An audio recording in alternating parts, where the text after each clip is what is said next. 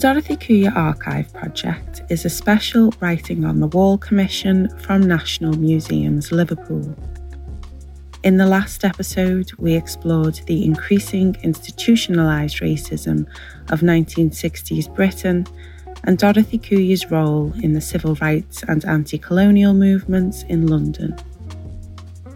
By the end of the decade, Dorothy, now approaching 40, was witness to a new generation of black activists inspired by the Black Power movement of the US and later the Rastafarian movement of Jamaica. By the mid 1970s, over 40% of Britain's black population were born on British soil.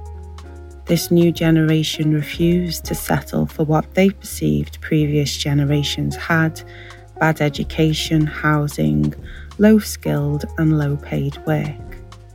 The worsening police brutality and the rise of the National Front during the 1970s begat the rise of a black militancy that would eventually explode across Britain. The uprisings of the early 1980s shocked and captivated a nation. But for Dorothy Kuya and other campaigners on the ground, however, uprisings were long overdue. I'm Project Manager Janaea Pickett, and this is episode 3 of Writing on the Walls Dorothy Kuya podcast.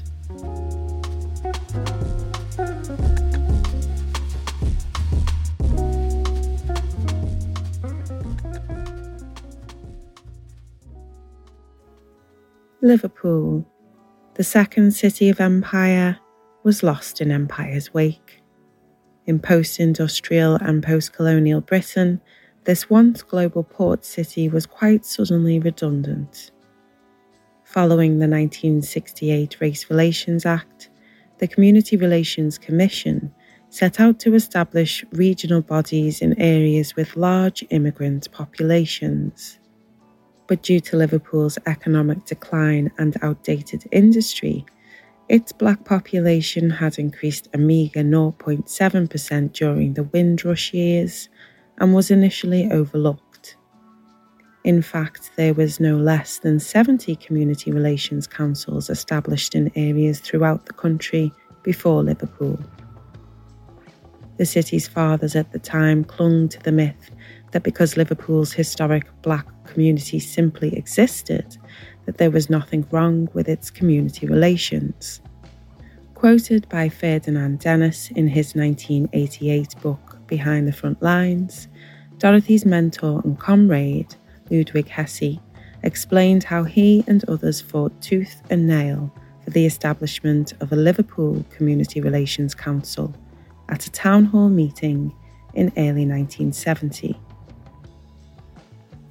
There's no evidence in the archive that Ludwig was responsible for Dorothy joining the CRC, but there is evidence that the pair had stayed in touch throughout the 1960s, and nevertheless, after almost a decade, the two comrades were back together on the campaign. I spoke with archivist Vicki Caren about Dorothy's return to Liverpool and the activities of the Community Relations Council. So, thinking about Dorothy's return to Liverpool, I was looking for some evidence in the archive about this. One of the things that I found was that working for the newly established Community Relations Commission would have been a major opportunity for Dorothy. I can see how that would have appealed to her. So, Liverpool was one of the later cities to establish a council. It was set up in June 1970 it first occupied a space in the Rialto building and then later moved to 64 Mount Pleasant. And Dorothy was the first senior community relations officer. Now, this was quite a prominent position, and not surprisingly, it made the local press. So, I've got a small um, snippet of the article that I'd like to read out, and maybe that will answer why Dorothy decided to return Ooh, yes, to Liverpool. If she had not got this job with the Community Relations Board, Miss Kuya was considering going to Ghana, where she had spent a holiday this year.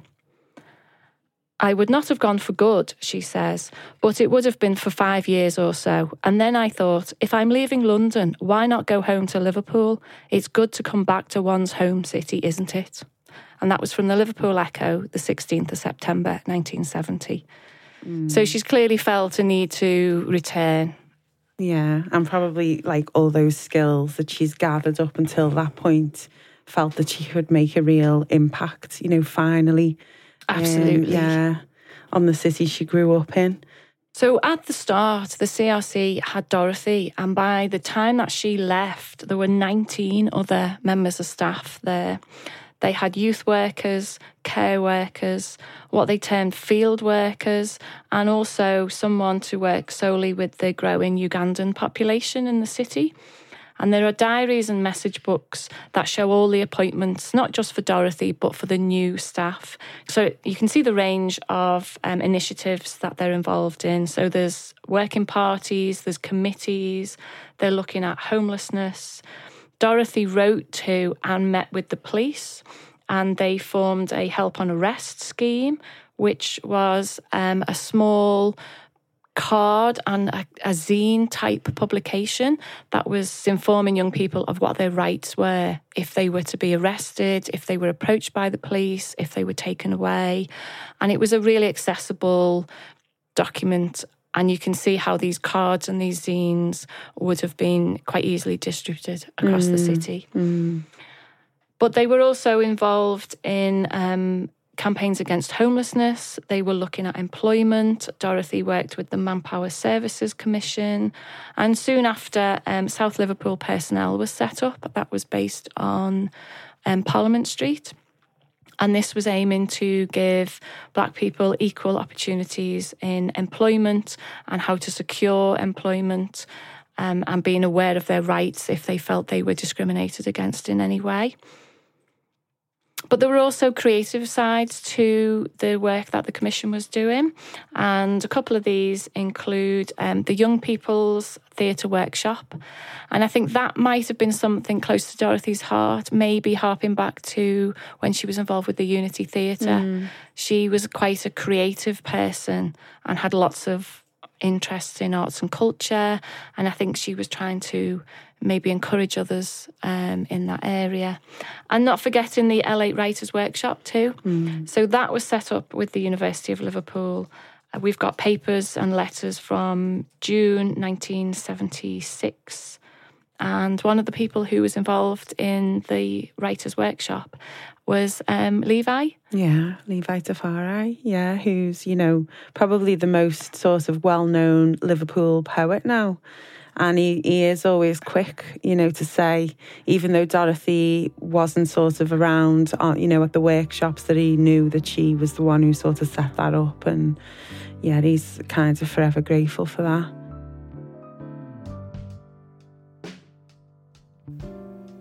From the record she left behind, it's obvious that in this pioneering role, Dorothy was using every ounce of skill and energy she had to revitalise the area she'd grown up in.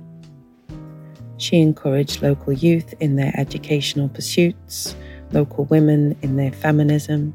She helped establish the Caribbean Centre and now Powell Centre but the saddest and possibly most telling of the CRC initiatives in the archive is the 1971 Help on Arrest literature for black youth aged between 12 and 25. Liverpool 8 was occupied by police. For generations of black families, police harassment was a feature of everyday life. And as the 60s rolled into the 70s, this harassment became increasingly violent and detrimental, a pattern that was being repeated in black communities throughout Britain.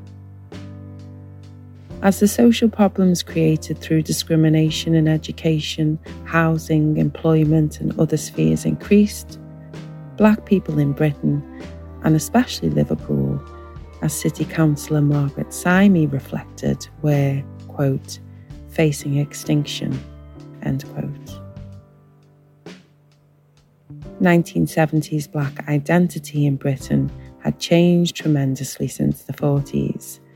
following a blossoming of Black American culture that, with the aid of new technologies, teleported scores of writers, thinkers, sports stars, artists, and musicians that influenced a generation of Black youth.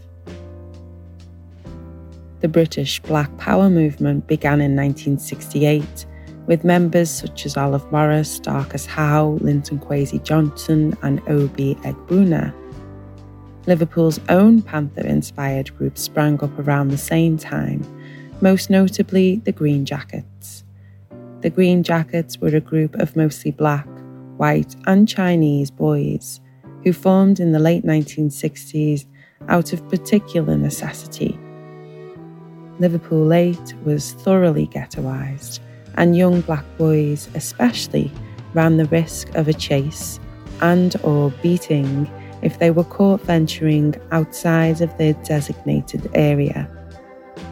This violence would come from the Liverpool police just as much as the National Front or skinheads.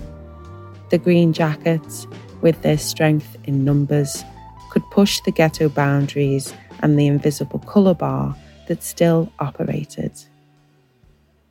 I spoke with filmmaker and Liverpool 8 community activist Bea Freeman about what life was like for Black youth in 1970s Liverpool. The social situation in the 1970s for the Liverpool Black community, it, it's difficult to describe it really because you had good things about it, but then you also had the bad things about it. And the bad things about it was young black men in particular getting stopped under the sus there was also high unemployment.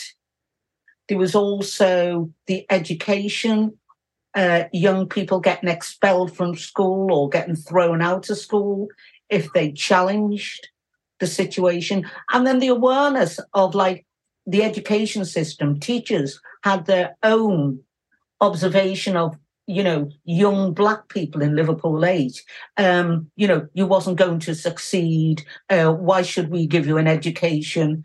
And their own obsession with things that came out of old education reports. And I think myself personally, that was a hangover from the, the Fletcher report. And I, that stigma never ever went away. And it was more, I hadn't heard about the uh, Fletcher report. And then all these things started to come up. And then we realized why people were the way they was towards Black people in the city. There was like a whole colour bar going on, especially in the city centre. Mm-hmm. We'd never see a Black person in the shops or banks. You could come through Liverpool and you'd never see uh, any tourists coming through from, say, Lime Street Station, and you come down past it, which is now St. John's Market, you go to places like what used to be then the big Marks and Spencers, you know, all the big shops then, and you would never, ever see a black person in there, never. And you used to get looked at if you were in town, like, oh, you're not supposed to be here. Why, you're a mm-hmm. black person, don't come here. And so there was all of that going on. And then, like young Black people in particular, they started thinking, we've had enough of this. Yeah. And then they started through mainly, I would say, uh, the Methodist Youth Centre and young Black people getting together and searching for their own Black identity, yeah. looking through that through the um, what was it? The Green Jack. They they were called the Green Jackets in Liverpool, but they were called the Black Panthers in America. Uh, looking at you know Malcolm X, Stokely Carmichael, uh, mm-hmm. Angela Davis, and all of this all came to be, and the music as well. You know, young, gifted, and black. Um, yeah. That inspired so many wearing your afro as big as you could, sticking your comb in your afro. And then the challenges with a lot of youth, this gave them an inspiration. It made them strong. And they were challenging the skinheads because it was like the boundaries on Park Road. Mm-hmm. You couldn't go into Park Road.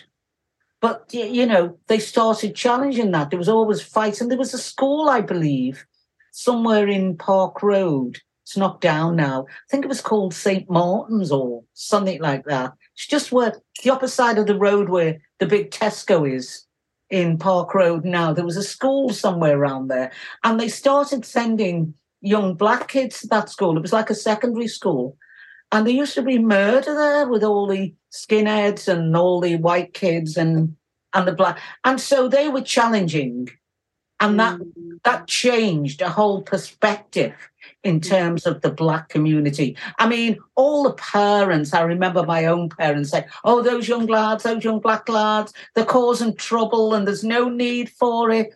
And yeah, because they used to bite their tongue and were very acceptant because they didn't feel they had the armor to challenge. Mm. And like the young black people getting picked up, getting a, a, criminal record when there was no need for it. I mean, I know, for example, when um, Wally Brown was the youth leader at the Methodist, especially on a Thursday night, they'd have two or three, up to 200 kids in there. It was the only place where they could go. Mm-hmm. And the police vans used to wait the other side of Princess Avenue. And as the kids came out, they'd wait and grab them. Yeah. Yeah. And then the next thing you know, they were in the police station, and Wally and Ewan Gillespie, it was at the time. He was a white guy who was in the uh, the Methodist youth group, and they used to have to go down and bail them out. Yeah. And yeah. so that was, and it was horrible in many ways.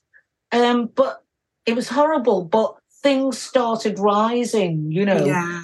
And then politically, we got also, there was the Liverpool LBO, the Liverpool Black Organisation, that got together with the late David Clay and mm. everybody. And um, we started challenging things, marching against things.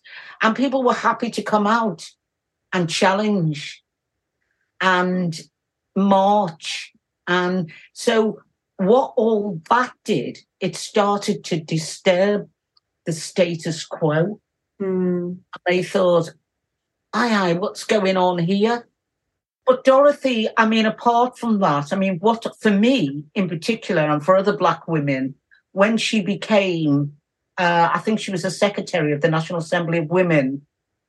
Um, one of the first things she did, I mean, because it was a very white organization, and she changed the perception of all of that. Anyway, she was a secretary and she got a number of us black women involved in the National Assembly of Women because she wanted more black faces in the National Assembly, even though it was like a communist women's group. She wanted more black faces in there, and in particular, Liverpool black faces. Mm-hmm. And that's what she did, and we all joined up, and we got there. I mean, and then we were all going because she was saying all these, you know, these people are going here, they're going there, and she said, "I want you as Liverpool black women," and I went to Russia. I mean, Linda Loy went off and represented us in some big summit in Greece, and and Esther Mufti went off somewhere else, and you know that these are the things that Dorothy did for us, and you know when she was involved in Dragon's Teeth, and she said, "Oh, I want you to um, we're doing this magazine called Dragon's Teeth, and you know I want you to sell it."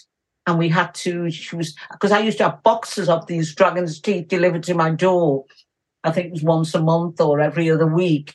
And then it was my job to get them out to people the magazines. And it was all about black education and the way black people were represented in children's books and it was a wonderful, and you know, and I used to have to determine I used to get it out to people. Yeah, yeah. It's really important that people understood that there was no black representation in children's books. There was no, you, you know, and again, and we went down to um, John La Rose bookshop in London, and they used to have the Saturday schools there because she was trying to get that involved here in Liverpool. Yeah because they used to have the young uh, the Saturday school in the in the bookshop in the John La Rose bookshop in London, And so kids all used to go there on a Saturday, look at the books, Black Identity, all of that was going on. And she did get it to a certain extent here in uh, Liverpool. But it's all it's all those things that was happening at the time. I mean, I could, you know, if I go through my papers, I could go through talk about it for hours. But they were good times, and I yeah. enjoyed them. Yeah, and it was, you know, about me as an individual and my worth. And I was worth a lot more than the establishment thought I was. And that happened for a lot of Black women. And we got, you know, Black sisters came about. And so when anything happened, we were all ready through the Liverpool Black organization. We were ready to challenge and defend, which we did. Dorothy's long political education had taught her that the situation for black people in Liverpool and other communities like it was a consequence of a highly sophisticated system of oppression that operated in every sphere of white Western capitalism. White superiority was set out by government policy, reinforced daily in the press, and weekly on television. If you ask most Black Britons of a certain age to describe what school was like for them as children, the morning after shows like Love Thy Neighbour, Till Death Do Us Part, Mind Your Language, etc., had been aired to the nation, you'd know that racism was alive and thriving in 1970s Britain. One issue Dorothy took specific interest in was the portrayal of Black people in children's literature, school textbooks, and education. One of her major achievements during the CRC years was the research project Sowing the Dragon's Teeth, that demonstrated how much widespread literature encouraged patriotism, the glorification of empire, and the oppression of Black people the world over. For generations, from infant age, white children were indoctrinated with racial prejudice, and black children were being taught that they were subnormal, less intelligent, less civilized, less worthy, less beautiful than their white peers. Here's Vicki talking about the papers from that time. So, again, Dorothy at the forefront was looking at a project to monitor children's books. And this evolved into a report that Dorothy wrote. The report is titled Sowing the Dragon's Teeth Racial Bias in the Books We Teach.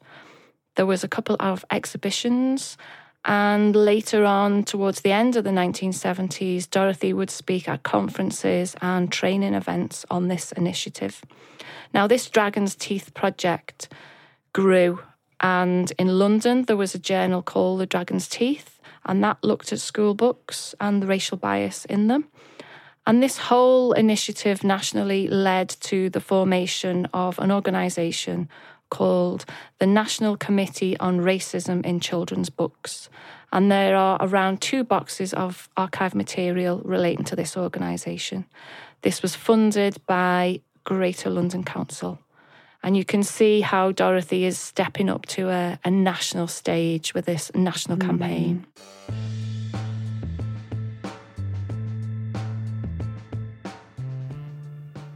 Dorothy's activism was part of a wider movement across Britain concerned with racism in child welfare and education.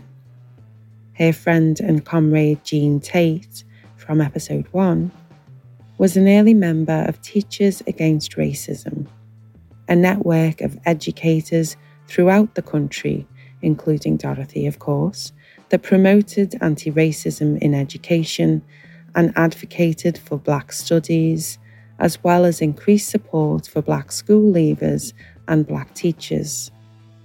I spoke with Jean about the formation of Teachers Against Racism and the activities of the Black education movement. The leading light, really, in Teachers Against Racism was Bridget Harris. She was a member of the Communist Party as well. She lived in Islington. I got to know her because by pure fluke, after I got married, my husband and I moved into the house next door to her. And um, she was very involved with um, the Black Power movement. She was supporting them. In particular, I don't know if you're, you know, about the Mangrove 9 mm-hmm. She was very active in um, supporting them and bail for them, and was a witness in the, in their trial and all that kind of stuff. Because she had a big house, lots of room, there were a lot of people on the left and a lot of black people as well who would come and uh, be there for various reasons. I remember particularly in 1968, there was a, a stream of people who were coming and going between Paris to be involved in the events in, in, in France and all that. Um, so it was an absolute hive of sort of political activity going on there, which inevitably I got sucked into. Um, mm. But she was particularly strong on, obviously, on anti racism and particularly in education. Um, I wasn't involved in Dragon's Teeth. I was aware of Dragon's Teeth. I read it and I knew she was a key person in it. Um, but I wasn't actually an active person in Dragon's Teeth. So I can't tell you all that much about it, except how useful it was for us as teachers in many ways. Mm. Um, although I was a secondary teacher, it, it uh, was, I think, more primarily geared towards um, a younger age group. It's interesting because I remember Dorothy obviously being involved in Teachers Against Racism, but I do not recall her being part of the founding group, although that is how it's recorded. I know Bridget was really the, the key person that got it going mm. in the first mm. place. She obviously invited me to be involved right from the start because of my being a teacher. I was in teaching in a local comprehensive and we'd got involved in all sorts of things. I was mm. peripherally involved in the in the Mangrove Nine events as well, and lots of other anti-racist things that were going on that Bridget and I were both involved with. So Bridget Harris, um, were her and Dorothy friends, or do you think okay. there's been a mistake? Mates, and there may have been a split between them. For all I know, I don't know. Um, okay. Bridget yeah. was inclined to be. She was one of those people that you know, um, if she got into a disagreement with somebody, it, it could turn into a split with the person. Oh, and that sounds like Dorothy as well, from one of well, uh, exactly. and the two of them, you know, I yeah, I can't really. They both were sort of queen bee type people, mm. and uh, mm. I don't think that. I'm not saying that they wouldn't have worked together, but I don't think that they that uh, would necessarily have been something that you know, they were yeah. very friendly in a personal way at all. Um, yeah, so, yeah, yeah. So I think maybe because Dorothy's done that um, Dragon's Teeth project in Liverpool yes. with the Community Relations Council, I don't yeah. know how that's got mixed up then that she's been um, with Teachers Against Racism, but yeah. Mm, interesting. She was definitely linked uh, to Teachers Against Racism, but I don't recall her at all as being a founder. Mm. A founder.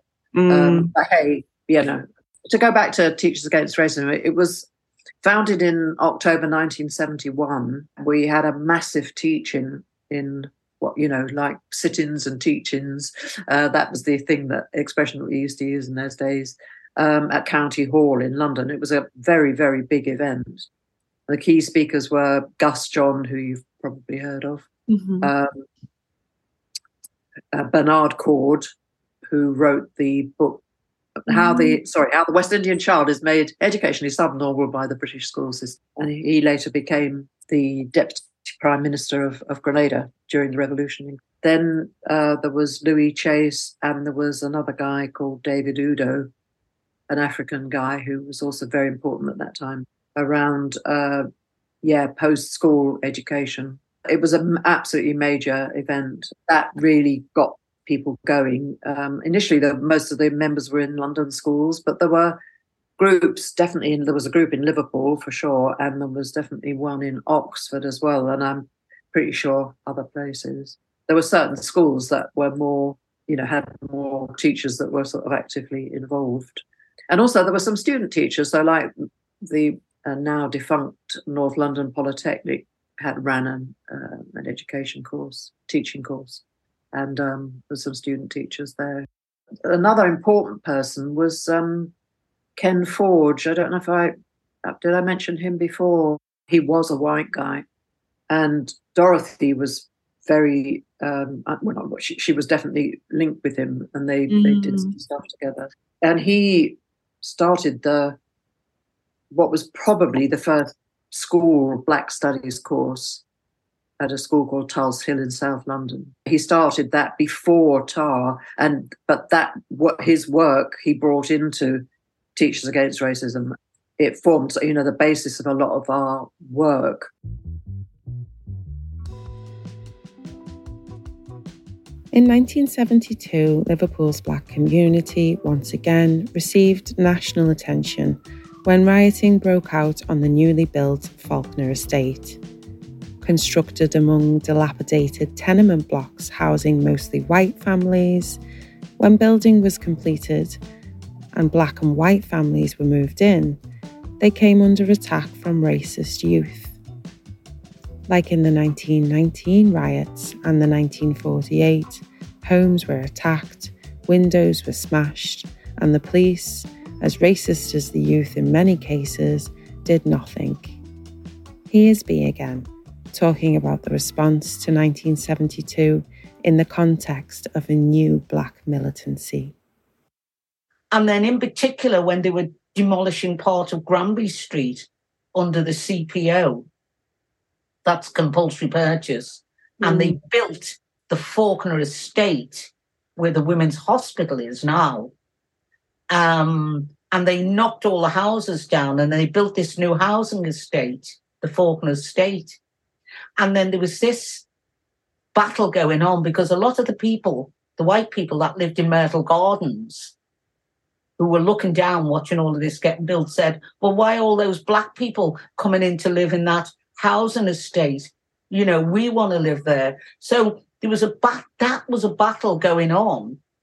But again, young black people rose up to that challenge mm-hmm. and they they fenced that whole place in and defended yeah. that estate.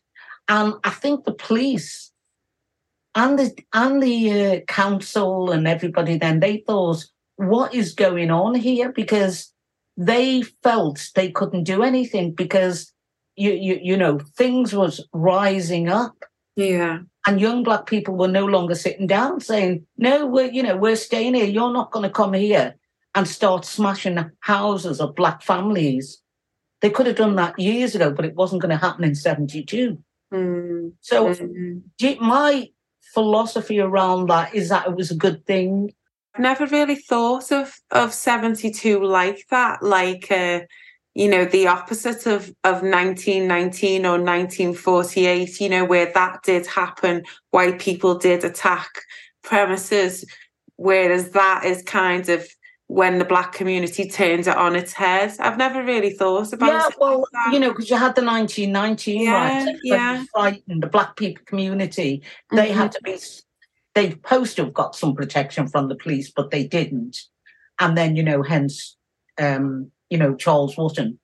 And then we had the, the 1948 riots. Um, again, there wasn't that challenge on. But when it got to 72, there was a whole different ball game going on. They thought, right, okay, and it was quite ferocious. But now the kid, you know, they're saying, you know, we're, we're you're not going to come in here. You're mm-hmm. not going to challenge us in this way. And so all of a sudden, the academics all came down on it. You know, oh God, we've got to write a report about housing. We've got to write a, a black youth, and there was all sorts of re- reports done on black youth. You know, all of a sudden, every academic report was done on black youth all over the country, and there was more conferences instead of realizing it's just sheer racism and what they were doing, and they hadn't learned from the past. Yeah. You know, the past mm. now is coming to haunt them a little bit. And they're saying, oh, we've got to get these young black youth in, we, you know, we can't have them destroying the city. And then black youth were also going into the city. Mm. Uh, they used to go to a club. Where was it? On a Saturday afternoon. Wasn't Smith? Yeah, there was Smith's and another one and it was where the market used to be. And they all used to go there dancing on a Saturday afternoon. And then as soon as they came out of the dance, it was a Saturday afternoon. They all used to fight with the skinheads from Scotland Road.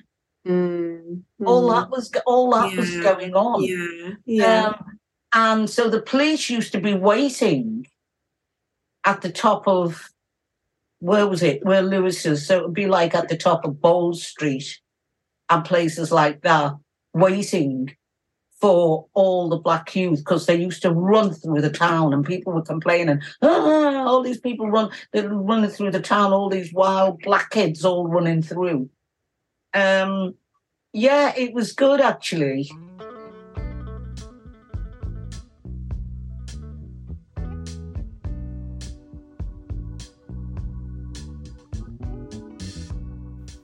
The update of the Race Relations Act in 1976 amalgamated the Community Relations Commission and the Race Relations Board, establishing the Commission for Racial Equality. This would mean changes within the CRC as race relations became increasingly industrialised and codified. The Liverpool CRC was rebranded and expanded to include the whole of Merseyside, and as a local government body, the MCRC came under increasing criticism from the Liverpool born black community as government provisions failed to recognise non immigrant black populations.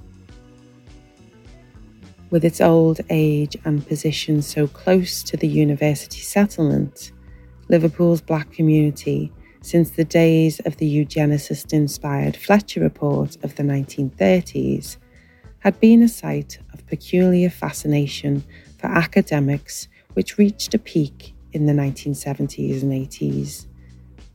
Indeed, in a Guardian article from 1975, it was noted that Liverpool 8 was a place that, quote, provides plenty of work for sociologists and very little for anybody else, end quote.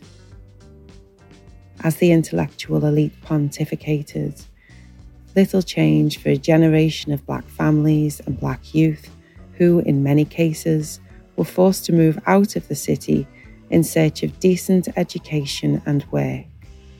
To see us out, here's Vicki with what evidence there is from the archive about Dorothy's move back to London.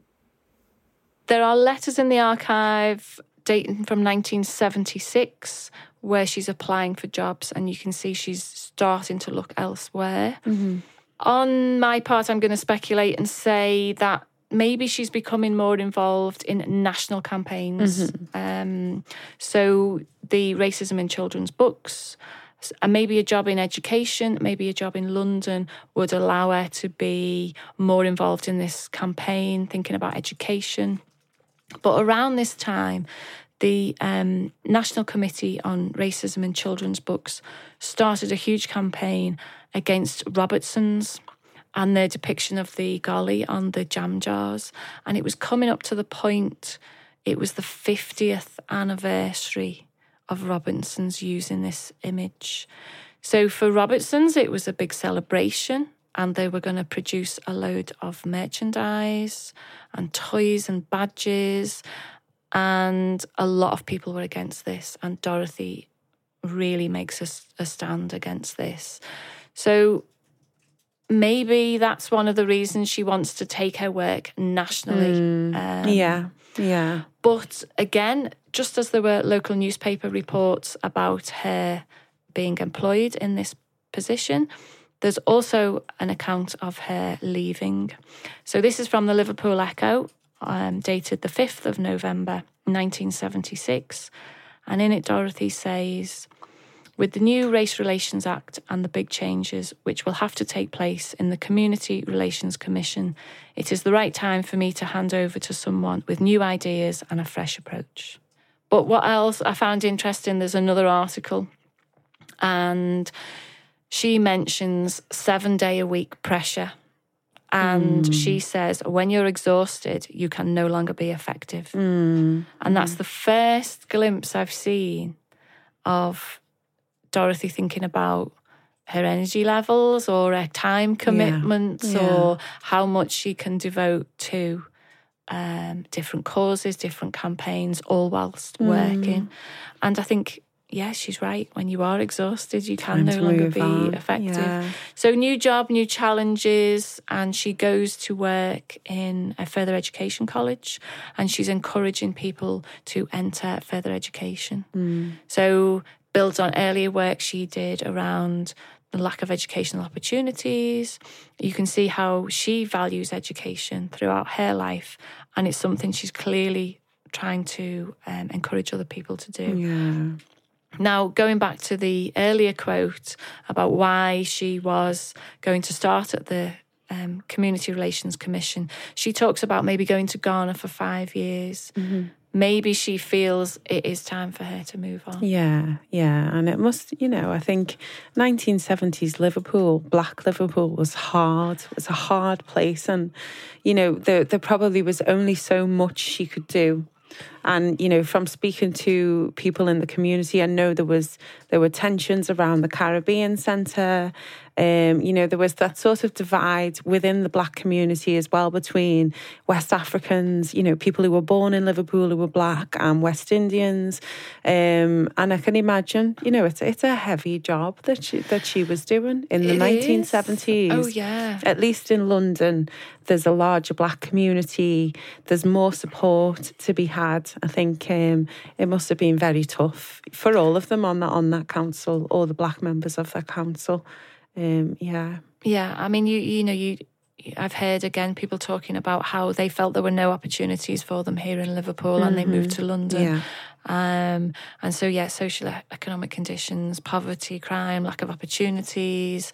It's it's you know rife in the city, and maybe that's you know another factor in in her decision to to move on and um, take her knowledge and skills further. But I definitely feel a sense of it's going national now yeah, not yeah. staying local. Yeah. I think that's and that's kind of reflected in the books and the reports and the Mm. publications.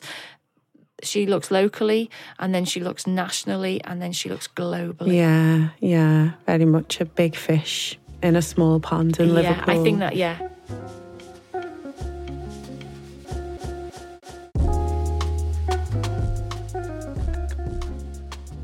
For the rest of the decade, Dorothy would continue on in her passion for democratic education as outreach worker for Kensington Adult Education Institute. But it was her appointment in 1979 as the first race equality advisor for Haringey Council where Dorothy's skills and knowledge of British racism would come into their own under the leadership of the late radical Labour MP Bernie Grant. The 1981 uprisings were just around the corner, and in their wake, Dorothy would take public aim at racism in the police and national press. But more on that next time. In the next episode, we'll be speaking with campaigner and wife of the late MP Bernie Grant, Sharon, about Dorothy's impact in London during the 1980s. We'll also be speaking to a member of the interview panel responsible for appointing Dorothy in Haringey, former leader of the Labour Party and honorary president of Liberation, Jeremy Corbyn. Thank you for listening to Writing on the Wall's Dorothy Kuya podcast. Our special thanks to Paul and Tammy for sharing access to their Auntie Dorothy's archive. Thank you to the team at Writing on the Wall and National Museums Liverpool for supporting the project. Special thanks to my fellow history detective, archivist Vicki Caren, to Dacius Tago, archives assistant, and all our project participants.